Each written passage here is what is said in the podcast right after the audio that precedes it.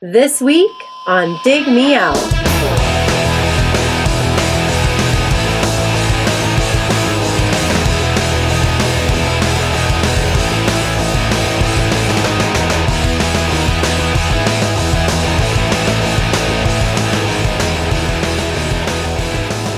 With your hosts, Jason Zia and Tim Minichi. We're back again with another episode thanks to our Dig Me Out Union on Patreon. You can help us make the next episode happen by joining us at dmounion.com or digmeoutunion.com. If you're wondering, hey, where did this episode come from? It's a surprise. That's right, we surprised you with this episode, no advanced warning. We're talking with Chris Conley of Saves the Day about the 20th anniversary of their album, Through Being Cool. Let's get to it. And we're going now. 'Cause, hey, this is it. This is where we are. Out here where silence is. 70 miles an hour. Windows up. This is Chris. Hey, Chris. This is uh, Tim and Jay with the Dig Me Out podcast. How are you doing? Hey, Tim and Jay, how you guys doing? I'm doing great. Great. It's interesting. We, you know, we get Hi. to do occasionally these 20 year look backs at, at records, but not all the time. So usually when we do, we don't get to, you know, Yeah, it's quite a it's quite a landmark, right? It's quite a milestone. Well, yeah, and Jay and I were discussing this before. You know, in terms of the catalog, you know, this is the one where if if somebody says, "Hey, do you know Saves the Day?" and you're like, "No, this is probably the album that they're going to recommend." Yeah, I would I would I think that's the place to start. It's easy it's easy listening for and as far as saves the day goes. There's not there's not too much intense emo on there. It's more like a jawbreaker or something. Do you think that this album sort of encapsulates the sound of of what you were trying to do and what you are doing as a songwriter and a, as a vocalist and a and a lyricist?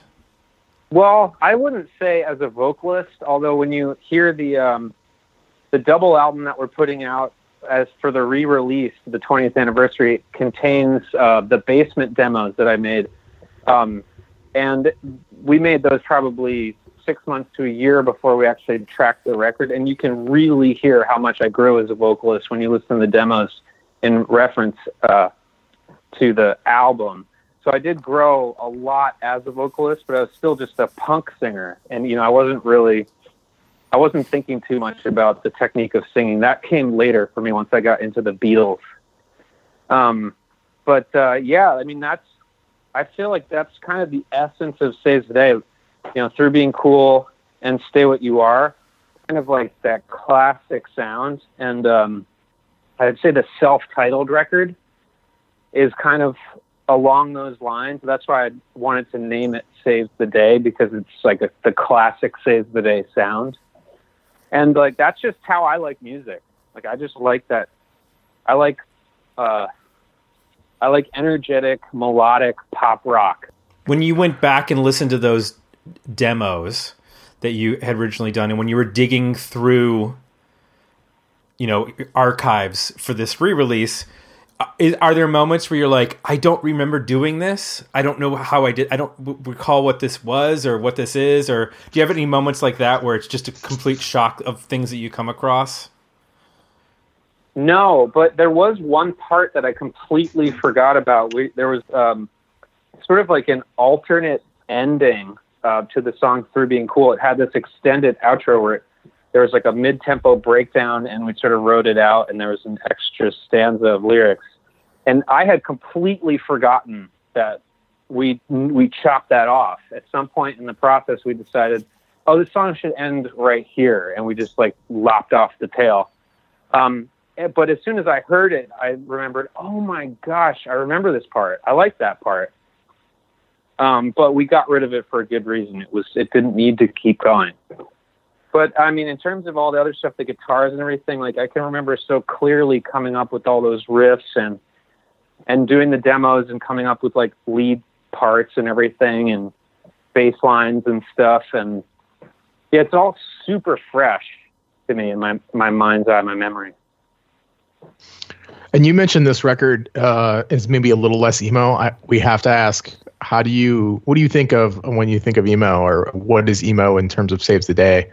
Well, Uh, first of all, I scale. love I love emo. I think it's so cool. It's like a brand new genre, you know, emerged Mhm. in the late '90s, um, and all of a sudden there's like it's it's as if you know you were a part of like punk coming on the scene or hip hop like starting. We got to be part of emo being you know born, which is just wild. So I just feel like I love emo music, and I'm grateful to be a part of that movement. Um, I think what I mean by that is that I wrote that album like it's just such a great time in my life. I just like felt so good and was so happy and so excited about life. So you can you can hear that. What I mean by the, that it's not the fact that it's not as emo is that um, you know as soon as we get to stay what you are, I'm dealing with a lot more darker themes, and that's emo. You know the heavy stuff, the emotional Gotcha. stuff. You know, so at your funeral is pretty darn emo. Yep. That makes sense. That's uh, you know, we often we've had a couple episodes I think on the topic of what it is and isn't and what bands are part of it or not. So uh it's great to get I'm your, your point of view a on purist. Yeah, I'm not much of a purist when it comes to that kind of thing. I respect the art form. I think it's cool, and I'm not one of those guys that's like, don't call it emo. I think it's totally rad. It's awesome. Well, it's the same thing with like I think shoegaze gets the same sort of That's a weird. That's just a weird term. You know what I mean? It's kind of passive. That's just not. That's almost a pejorative term. You know, Right. It's almost putting down that style. Like you just sit there, you're bored, you're staring at your feet. you know. And I think that's where it came from. It was a journalist that that nicknamed I think it was My Bloody Valentine as shoegaze because Kevin Shields had like 40 pedals in front of him and we just kept looking down at his pedals. That's wild. And Yeah, and they kind of took it and went, "Okay, fine." Kind of like punk. Right. Punk is almost a diss that got you know appropriated. And so it's curious, you know, listening to this record now versus listening to it 20 years ago. I think so. When you made, oh, let me backtrack for a sec. When you made this record, you were in college, right? At, I think around yeah, that time. I was at NYU. Okay, so you were a couple years younger than Jay and myself because when this came out, Jay and I had both graduated college. So we were sort of looking at. So you're like '96 in high class of '96 in high school, or what? Oh no, no, we graduated. We graduated college. Well, ninety eight. So, Jay, were you- graduated college in '98. So you guys, I graduated high school in '98. okay, so there's about a four year difference there. So the emo scene was like what the people who were a couple years younger than us were getting into. And we were sort of Right. seeing it from the outside because we weren't a part of that. Those house shows that were happening, and Right, that right. th- those touring circuit Grassroots. bands.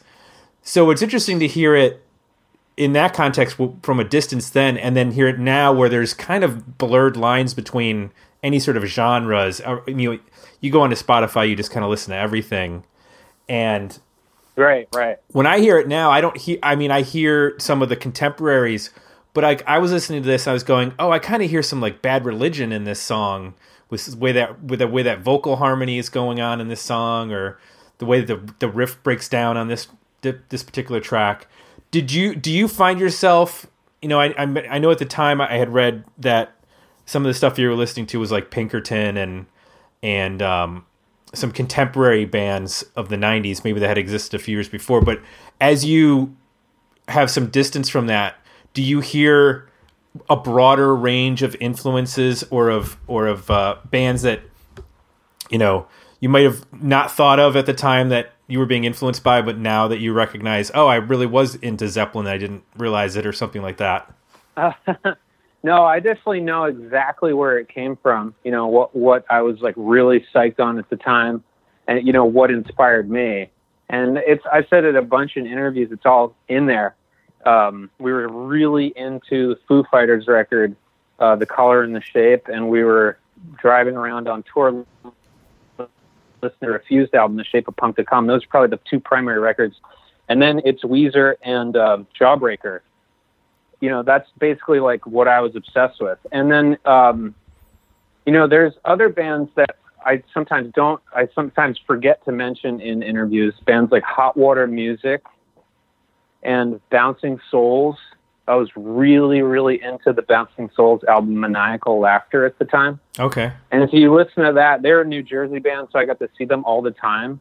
And I was like obsessed with them and Lifetime at the same time. Like those two bands would play New Brunswick or Philly all the time, so I got to see them all the time, and I loved both of those bands. Lifetime did a lot less um, mid-tempo songs. They were like super blazing fast, like Bad Brains.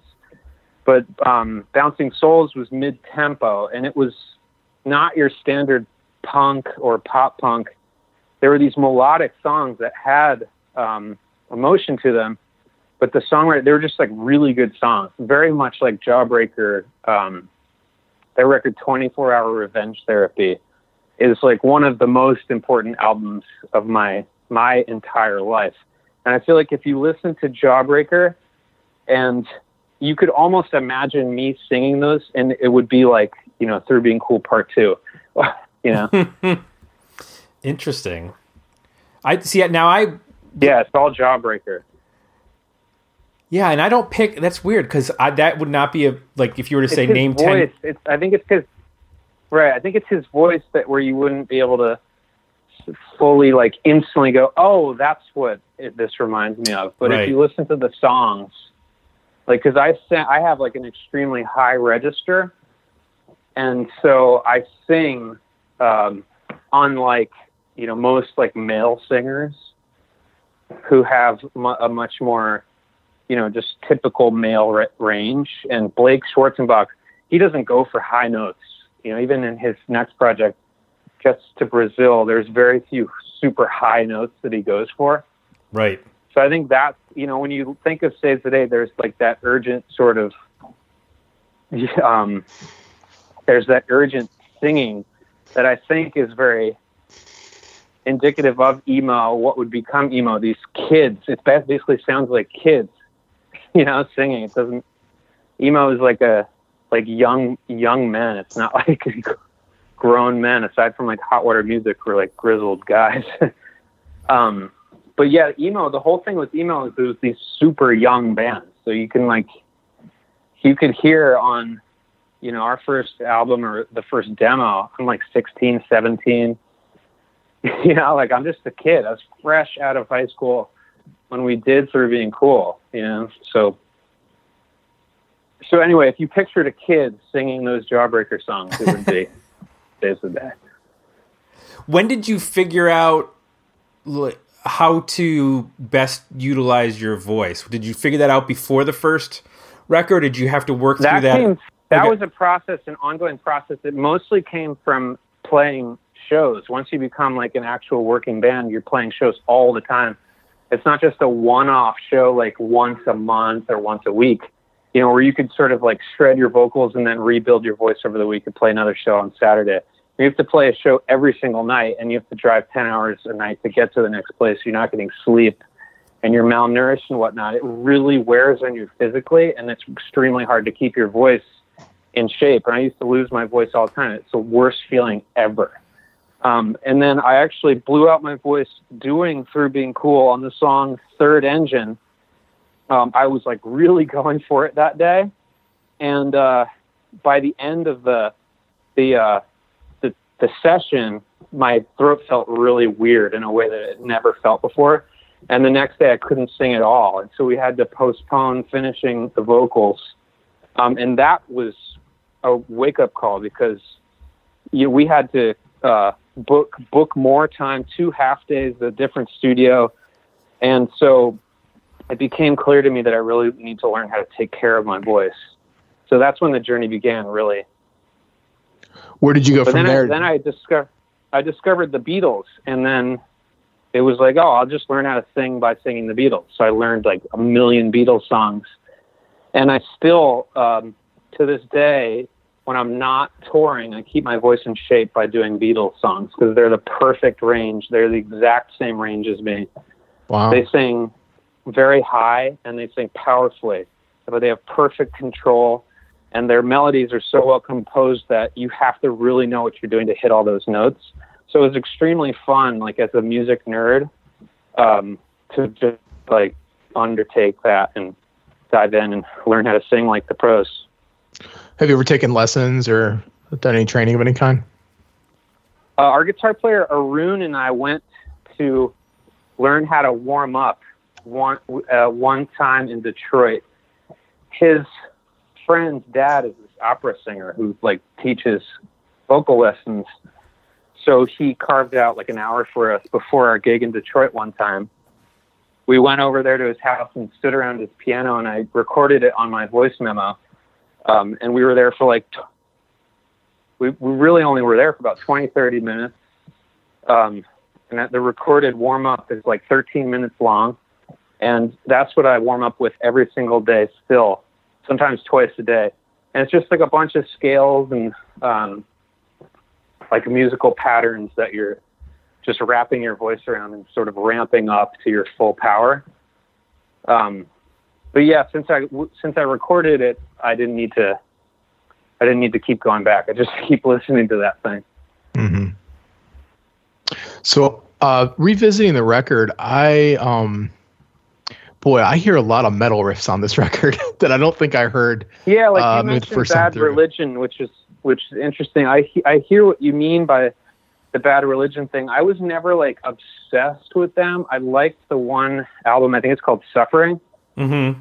Um, at one point, I was pretty into that, but that their music never really came through um, to me. Like those riffs were a lot of like Walter Schreifels from Gorilla Biscuits and Quicksand. He wrote and Youth of Today. He wrote these crazy cool metal esque riffs, and I was never into metal, but I'm a huge classic rock guy like Aerosmith and Led Zeppelin, and so I love riffs.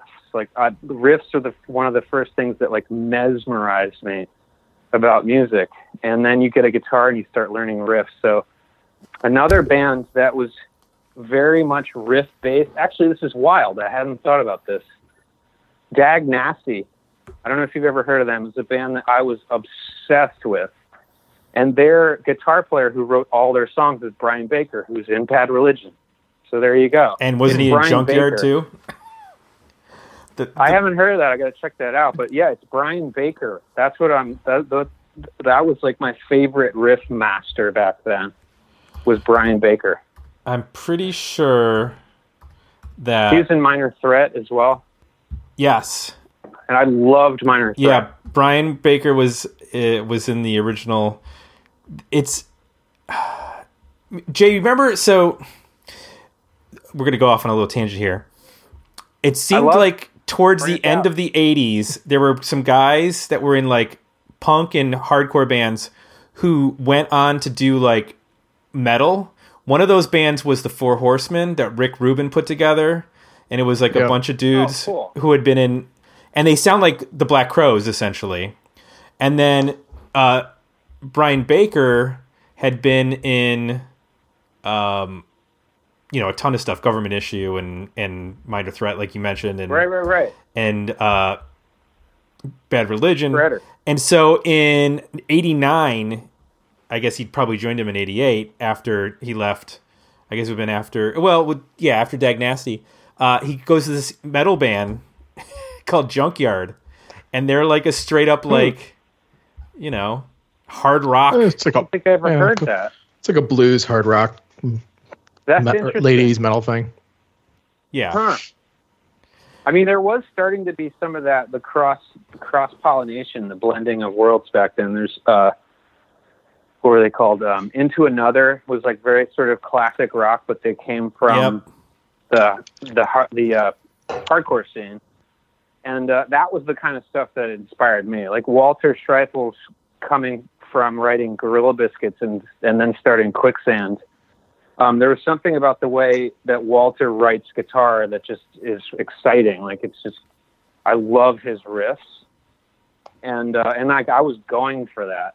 In fact, the uh, this first Saves the Day album, Can't Slow Down, starts, and I've told Walter this. with um, a conscious homage to uh, Gorilla Biscuits' classic record "Start Today," um, which starts with a guitar um, that goes dun dun dun. And so on "Can't Slow Down," we consciously started the album with that dun dun dun. So recently, we were able to um, share uh, a headlining spot with them at a three-day festival called This Is Hardcore in Philly, and we knew they were they were going to headline the night after us, and we knew they were going to probably start with the song "New Direction," that the song with that opening guitar riff. So we obviously had to start our set with the with the song that is the tip of the hat to that. So it was really fun. But I want to go back to Third Engine because the intro to that song yeah, before you sing, shreddy. that sounds like Iron Maiden. like when I say metal, like shreddy riff. that is some that's a Paul Mutant riff. going on, and like But also, what's what, what's cool about it is that it's very much melancholy.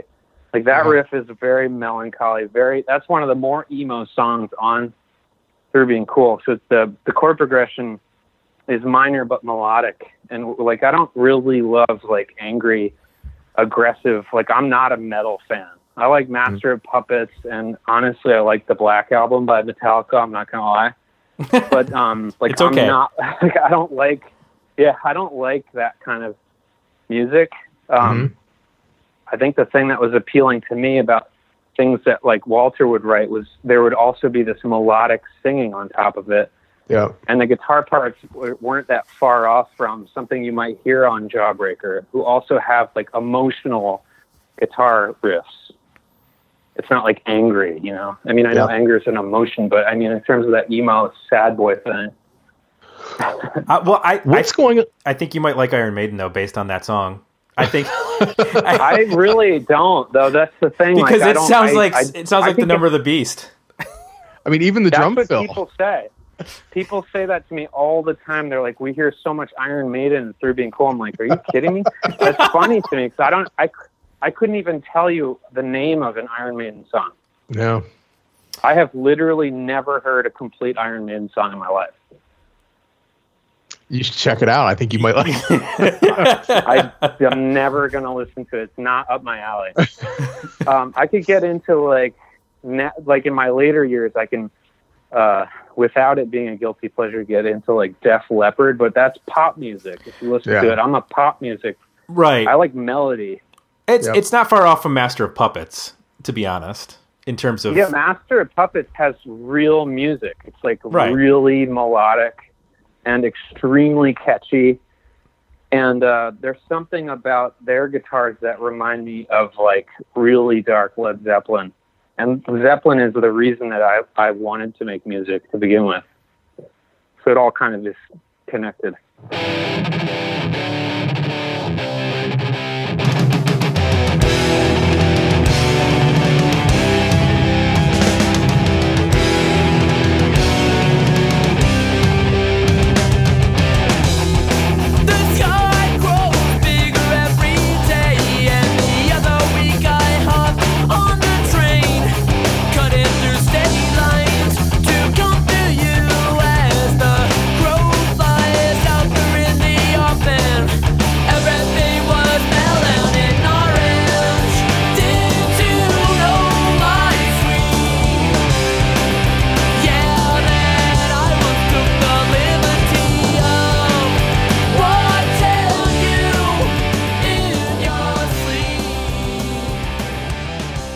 The There, uh, you know what? There's probably a lot more Metallica in those. When you're hearing metal, yeah, I was I was really into Master of Puppets.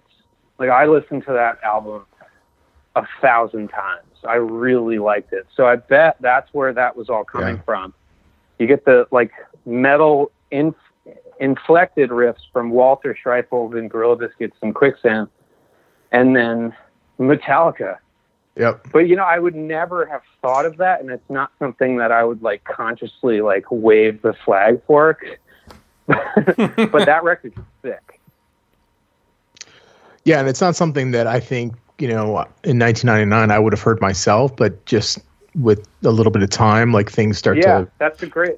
I'm glad that you asked Sound that different. like I'm I'm seeing it with new eyes in, in light of that. Yeah.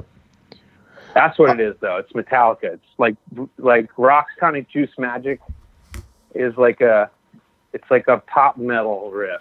Yep.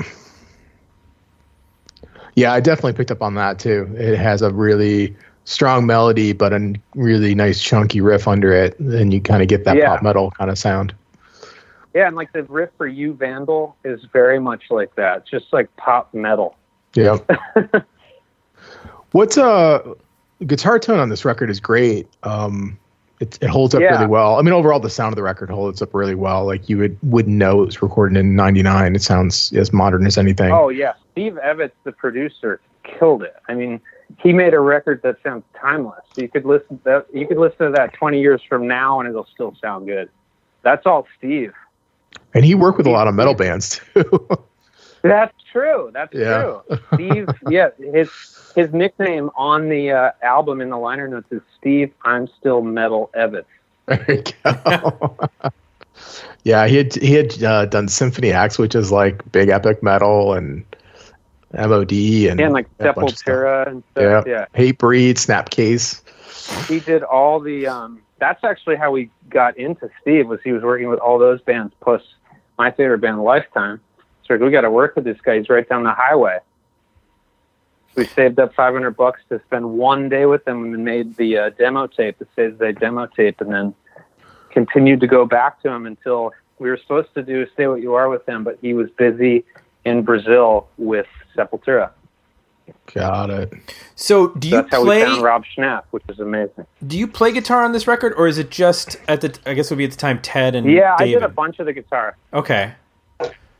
I did a lot of it. I didn't do the bulk of it. On Can't Slow Down, I recorded 99% of the guitar. We didn't have that much time, and I was the best player in the band. Um, on Through Being Cool, uh, we had a little bit more time, and you know, it it meant a lot for the guys to be able to. They didn't. It's it would have felt different for them if I had played everything. But you know, if we were going to track like like the the riff, uh, third engine riff, that's me. Um, for being cool, that's me. Like some of the stuff where it was wound up taking a long time, and it looked like it could have been an hours long, you know, um, sort of like head, headache. Uh, Steve would come out into the uh, into the lounge or whatever and be like, "Hey, Chris, can you just like come throw this part down right now?" And so I did that on every Saves the Day record until I wound up taking back the guitar mantle for a while. So, sort of the uh, the secret weapon. What were you playing at that time, gu- Dude, dude. guitar rig wise? Um, we had uh, there's a Marshall mm, 2000, JCM Marshall 2000, Okay. um, double tracked with uh, 5150. Mm. and it was all like it was all like Les Pauls and uh, um, I can't remember if we had we used to t- track with this PRS that I got with Paul Reed Smith, which is they kind of get a bad rap because of certain bands that wound up using them, but Mhm. they're really well built. It was like a workhorse in the studio. I'm surprised with the riffage. There's not some like BC Riches or some uh, some Yeah, Ibanez. that sounds like a You know, we we always the thing is we always were like a rock band, you know, and so we never did the le- like um dual rectifiers or anything like that. It was always Marshall. I think it's it was the uh, like the- you know classic rock tones. the uh, the are they all double tracked? Is that gives it the kind of the big meaty Yeah, sound? they're they're double tracked, and then a lot of the choruses slam in with an extra two, so it's four guitars. And some of the um I'd be curious to hear the demos because something like uh say you Vandal um I really like it's interesting how the guitar part is really kind of behind the drums in that. And that would seem to be like something that would take like playing as a band to figure that out. Is, is that how something like that comes together or You mean like you mean it's like that? tempo, like to the timing of it is slightly behind the drums? Yeah, like the drums are like really fast and I think it would be. It's probably that the drums, the drums were played fast. Yeah. Brian was that was the the first time we ever tried to play with a click track on that album, Uh, and like it was pretty, it was tough. You know, and that's just you know, you're young musicians. That's just like growing pains or whatever. Sure. But you know, we just work around that and sort of play with the uh, like the tempos as they would rise and fall. So you mentioned about when you were talking about blowing your voice out. This this is I guess this is the time when you're doing those. You know, you're getting in a van and it's ten hours per between cities, and um, I would imagine twenty years later that that situation is different now. That the that when you like you've got dates coming up with Hot Rod Circuit. What what is Right. life on the road like now as compared to then? Well, I mean, in a way, it's similar. It's just that now we'll get a vehicle and hire a driver and have bunk beds, you know, so we can sleep when we're driving. You know, back then it was just a van, and we were all doing the driving ourselves, taking shifts. Right. You know, and not having no money for hotel rooms, or if we did, we'd have one hotel room, and we'd sneak everybody by the the uh, the lobby, the desk, the concierge or whatever. We'd have to because you couldn't have like six people pile into a room back then. I don't know if you can nowadays, but if we had, we'd send two people in to ask for a double, and then we'd all like find like secret exits to get let in through the outdoor. so Ah. yeah, so these days we don't. We just we just get to like I I'm pretty like I just I t- I have to take care of my voice, and so you know if I want to go out and hang out with everybody at the bars like afterwards, like I wake up the next day and it's like I don't have the same power in my vo- my voice, so. And plus, I'm a dad. Like at home, I'm on s- such a different. I'm not on like rock and roll hours at home, so like I'm pretty like early to bed and wake up, you know, sort of like at a reasonable hour. Yeah. Right. That that stuff all goes out the window once you have to wake a kid up for school and get their lunch and all that yeah, kind of stuff. you gotta yeah, you gotta do everything. Um and and also like I really like that. I was never much of a dude to like sleep all day unless I was in like the depths of a dark depression. But um I like getting up and doing stuff. So when you're putting together tour dates now, I know. So you're you're going to be doing this record in full, right? And then uh, Hot Rod Circuit's doing, I think, Sorry About Tomorrow in full. Um, Yeah. are, is there you know i'm thinking back to the, like the late 90s early 2000s it's basically go, what city do we need to hit next what who do we know there you know you know putting sort of that together if, if you're not working with a booking agency and then once you get a booking agency they're obviously going to handle that for you is does that has that changed in the way that you you figure out what I mean you're only doing a limited number of shows so is figuring out where you're going to play different now are you looking at like well on Spotify we've got you know 17,000 listeners from this city so maybe we should try to capitalize on that is there any new thought process in terms I of mean, doing that somebody might be think, thinking that way, like our booking agent Andrew Ellis, but I don't. I certainly don't think that way. I mean, I trust his intuition. Um, but like for these shows, we're doing, you know, a show in New Jersey on the day the record came out 20 years ago. That just makes sense. You know, it's our home. Right. That's where we started, and and then the next day we're playing playing Brooklyn, which also makes sense because you know New York, New Jersey is like that's our original home territory. And then we're taking uh, a week off and heading to Los Angeles and playing Anaheim and LA, and that makes sense too. I mean, New York and Los Angeles are probably the two biggest music cities, you know, in terms of live music in the country.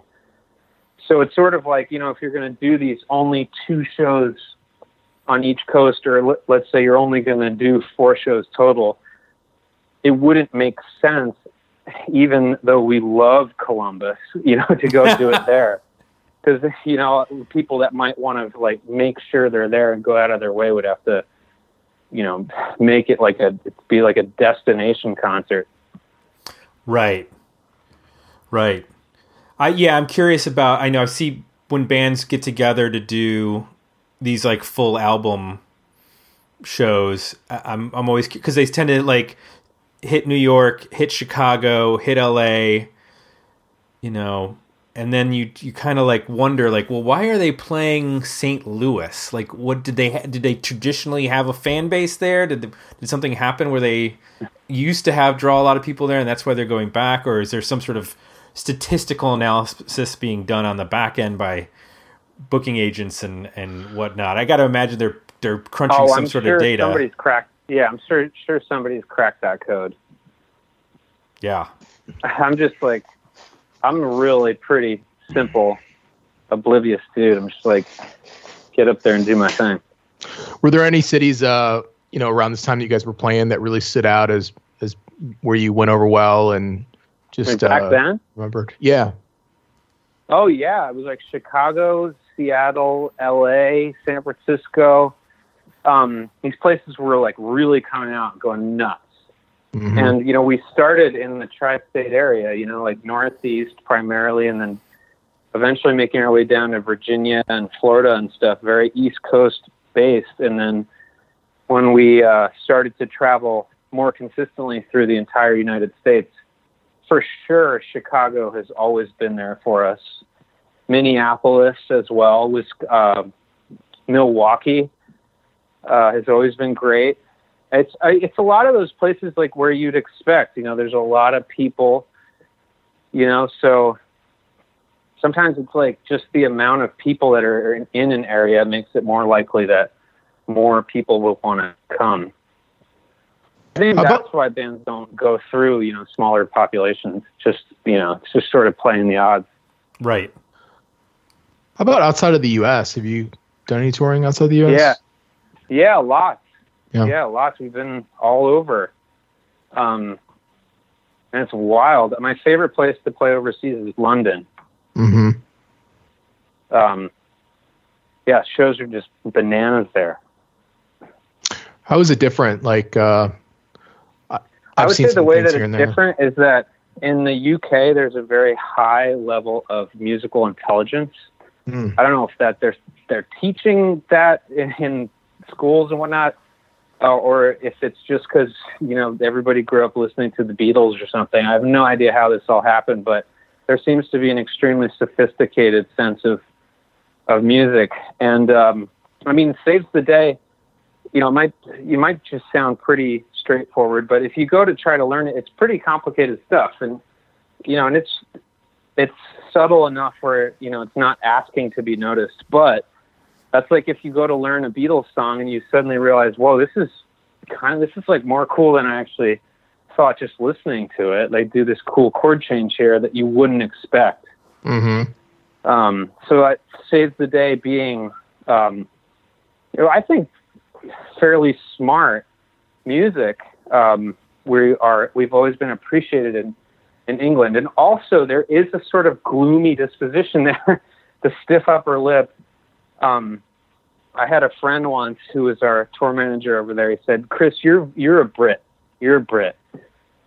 and Hmm. just because of my dis- my disposition, Mm. and um, yeah, and so I don't. I mean, I don't know if that's that's true, but I think there's pu- there's got to be some emotional connection as well. It's not just that the music's like cool or whatever.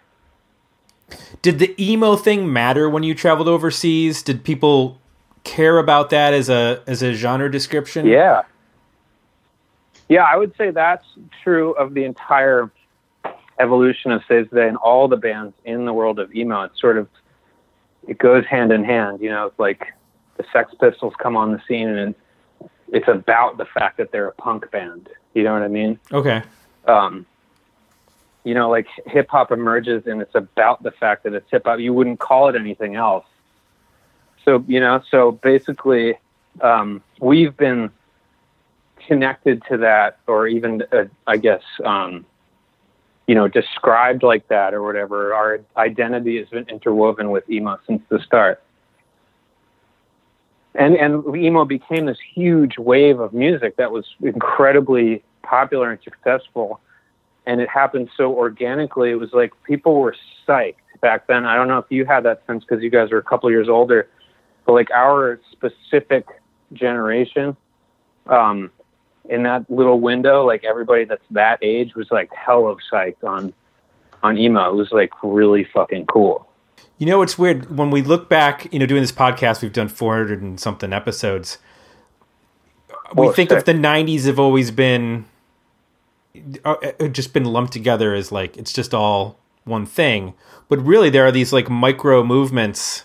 Like you're talking about emo when we were just a little bit older than that, and for Jay and I, it's probably the beginning of the decade is when we graduated high school or we're in high school and then graduating high school and the the, the massive shift happens where it's no So longer it's like grunge and indie rock. yeah, it's not Motley Crue and Poison on MTV Pavement anymore. and Nirvana Per, yeah, exactly. And that's where our sort of Alice in Chains and exa- Soundgarden. That's Yep, what we yep. grew up listening to. Like that's what we our generation got psyched on that that music.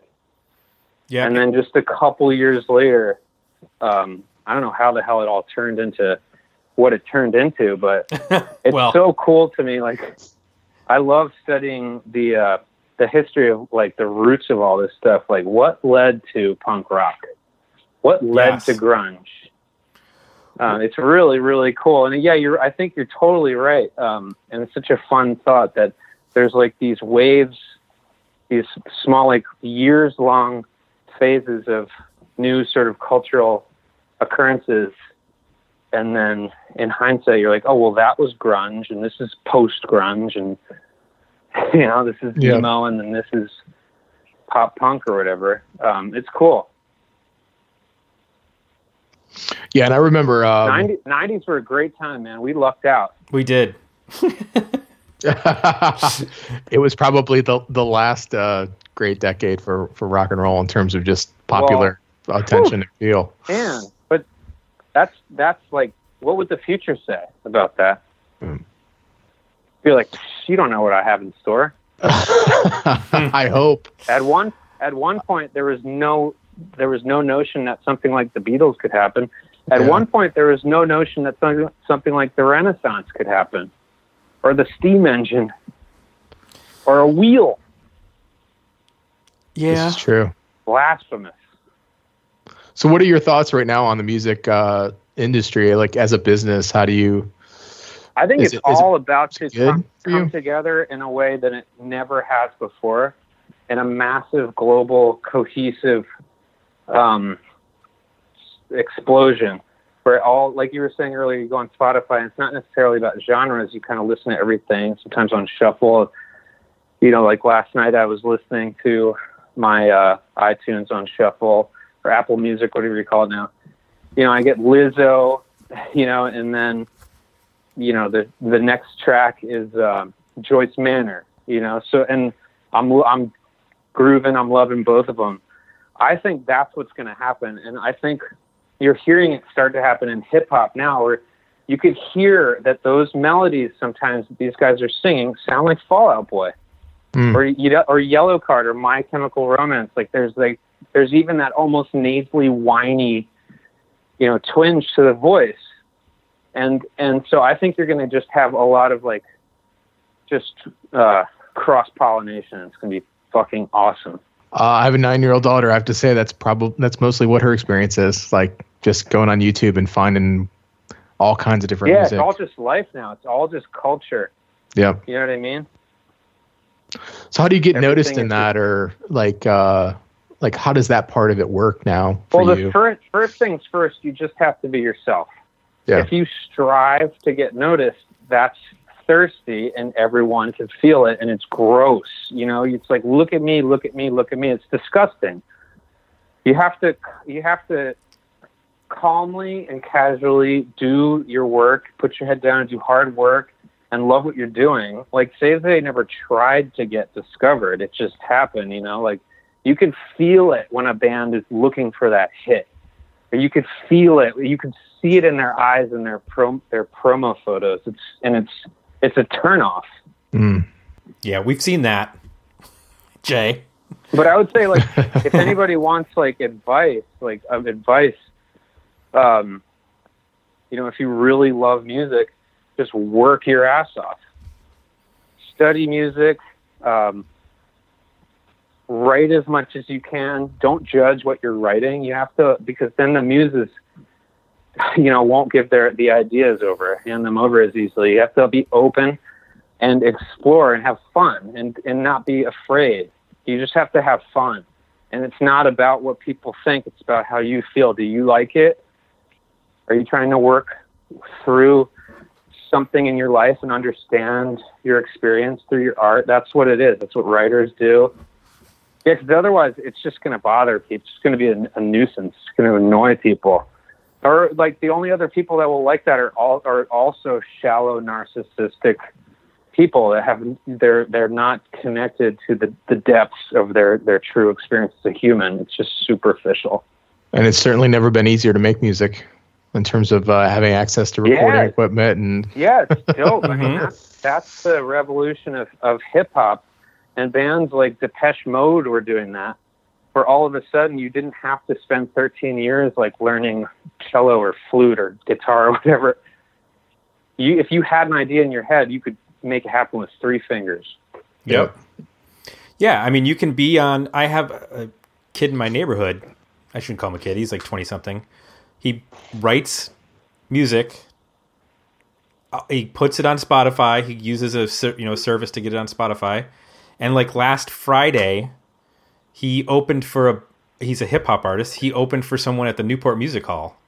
And he just based on he gets you know he gets put on Spotify playlists and he goes out and he does shows at clubs and stuff and then he just opened for somebody who had like a thousand people at at uh, Newport Music Hall and it's all and it's Oh, all his own work. I mean, just him working and constantly writing and constantly putting stuff up and it's uh, yeah, a totally I mean, different really world. Like the uh, there's a bit of like uh the magic of fate and luck and all this stuff that's actually at at hand and play, at play here. And I think that's really what it what it is. You have to be lucky enough to be swept up in the tide of time.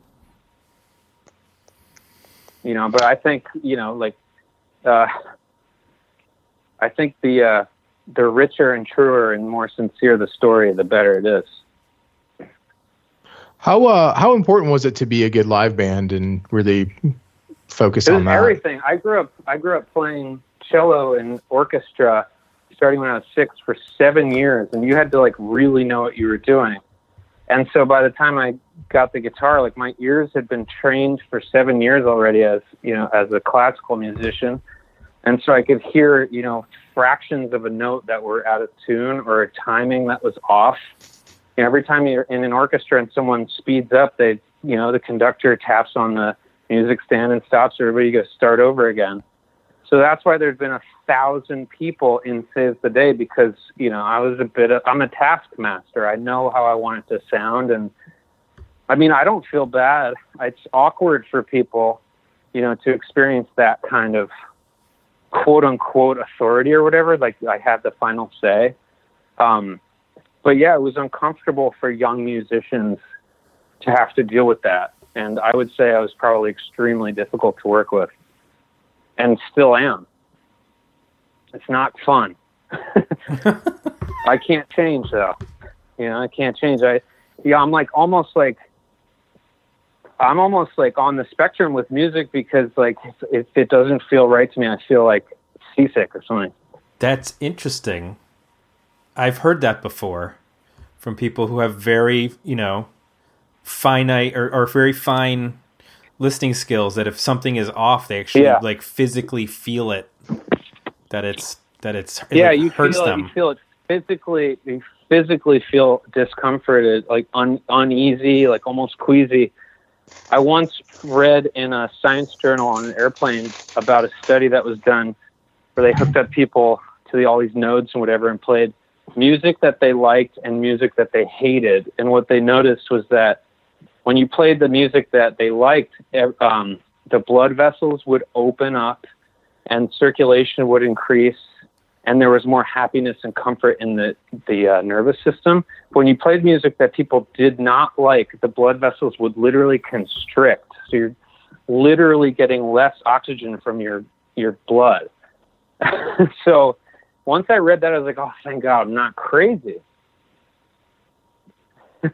Because it's it's maddening. It's maddening. Like I can't even be out in the world with. A, I have friends of mine that would be like, "You're the nicest guy, but you're such a dick about music." My wife says the exact same thing about me. Because like I'll be listening to something in the car, and, and I'll, I'll if I hear something that turns me off immediately, I have to turn the station. And she's like, "I like that Yeah. song," and I'm I, Well, I, I I- can't I can't yeah. listen to it. It hurts to to listen to it. it's vibrational. It's vibrating your molecules. And you ever heard about or read about solfeggio tones? There are these frequencies in music where the subatomic particles that make up the world uh, at certain frequencies snap into a geometric geometric pattern. If you put grains of sand on a vibrating electric plate and crank up a frequency, just meaning like an electronic frequency, um, all the sand is scattering, scattering, scattering across the board until it gets to a certain frequency where all of a sudden it turns into a snowflake. It is absolutely mind boggling. And I highly recommend looking up videos of it. Solfeggio tones. It's spelled S O L F E G G I O. Solfeggio tones. It's like magic. Crazy. Wow. Do you have perfect pitch? Yes.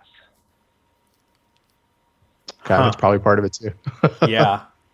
Yeah, Apparently it's a that- nightmare.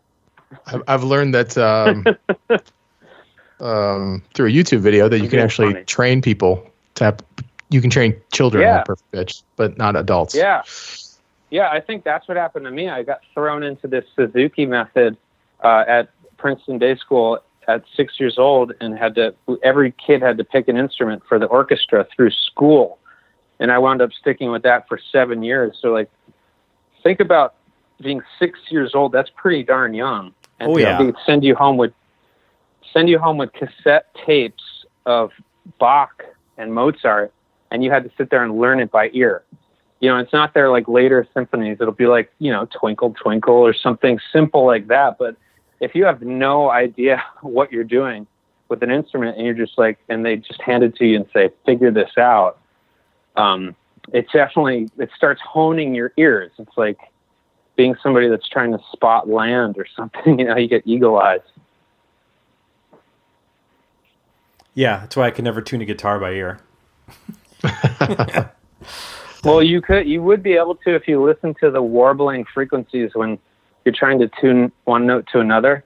If it there's a wavy feeling, that Mhm. means the sine waves are out of out of sync and it's not in tune. So just you could feel it where those waves go. Suddenly they fall into sync, and that's in tune. Interesting. Yeah, This got very scientific this episode. I, I like it. it's tight, right? It's we did. I did not prepare this. I feel like we should uh, we should call NPR and get this uh, get get get some. Yeah, hell yeah, yeah, it's next level. This is next level. I mean, it's all there and within in music itself and math and everything. It's uh, you know, humans are smart. Yeah, my I have a seven year old, and she is taking piano, and she already is better than I've ever been in my life at playing piano. So. Oh, that's amazing. like can read music, which I never learned to read music, even though I can play like bass and guitar and stuff like that, and I can play a little bit of piano. But she can read, you know, a music staff, and that's so cool. I think a lot of other countries definitely consciously do that in their curriculum, get people learning math and music at an early age, and that's what my school did. It was a very nice and sort of exclusive school in Princeton that my parents were able to send me to. And right away, six, you know, six six years old in first grade, you know, I didn't know what was what, you know, and suddenly you're having to learn how to play with an orchestra. So that's that is that's so cool. You're you're lucky your daughter is, is in that early. it's it's good to have a music teacher wife who suggested we probably Oh, want to get her going now because it'll help with other other disciplines to know how to read I music highly and I highly recommend uh, picking up if you don't have it already. this huge book that's called The Complete Beatles. Okay. Maybe it's The Complete Beatles Scores, something like that. Um, and it's this massive white book um, that has every single song that the Beatles ever recorded, and with the uh, the music for all the instruments. So if she knows how to read music, you're saying she Mhm. could literally go and learn Martha, you know, Martha, my dear. It's all in this book. Oh wow. Yeah, the complete. It's it might be the complete Beatles scores scores, something like that, or it's either the complete Beatles or the complete Beatles scores. I'm gonna have to look that up. yeah, that sounds Beatles interesting. is all you need to study. Yeah. Well, yeah.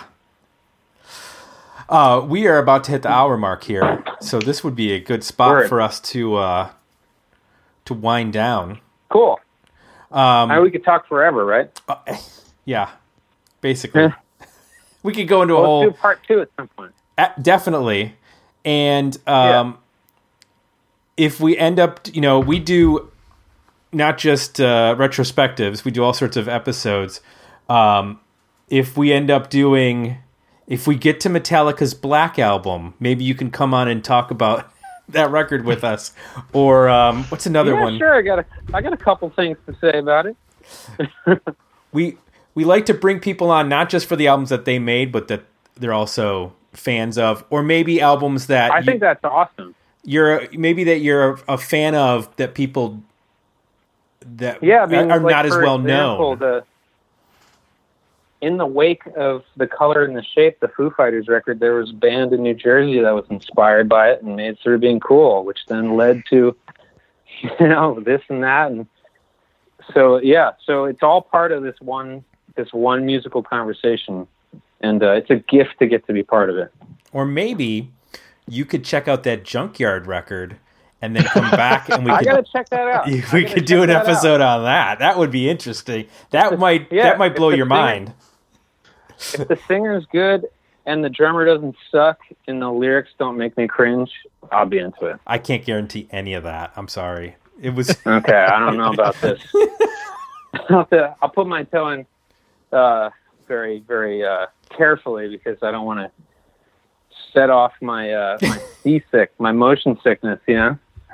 but I'm I'm gonna try it. I'm All gonna right. try it. so doing it. you, Junkyard, I'm doing it. You want to listen to the 1989 debut album? That's the classic. the cl- classic in quotation marks. Um,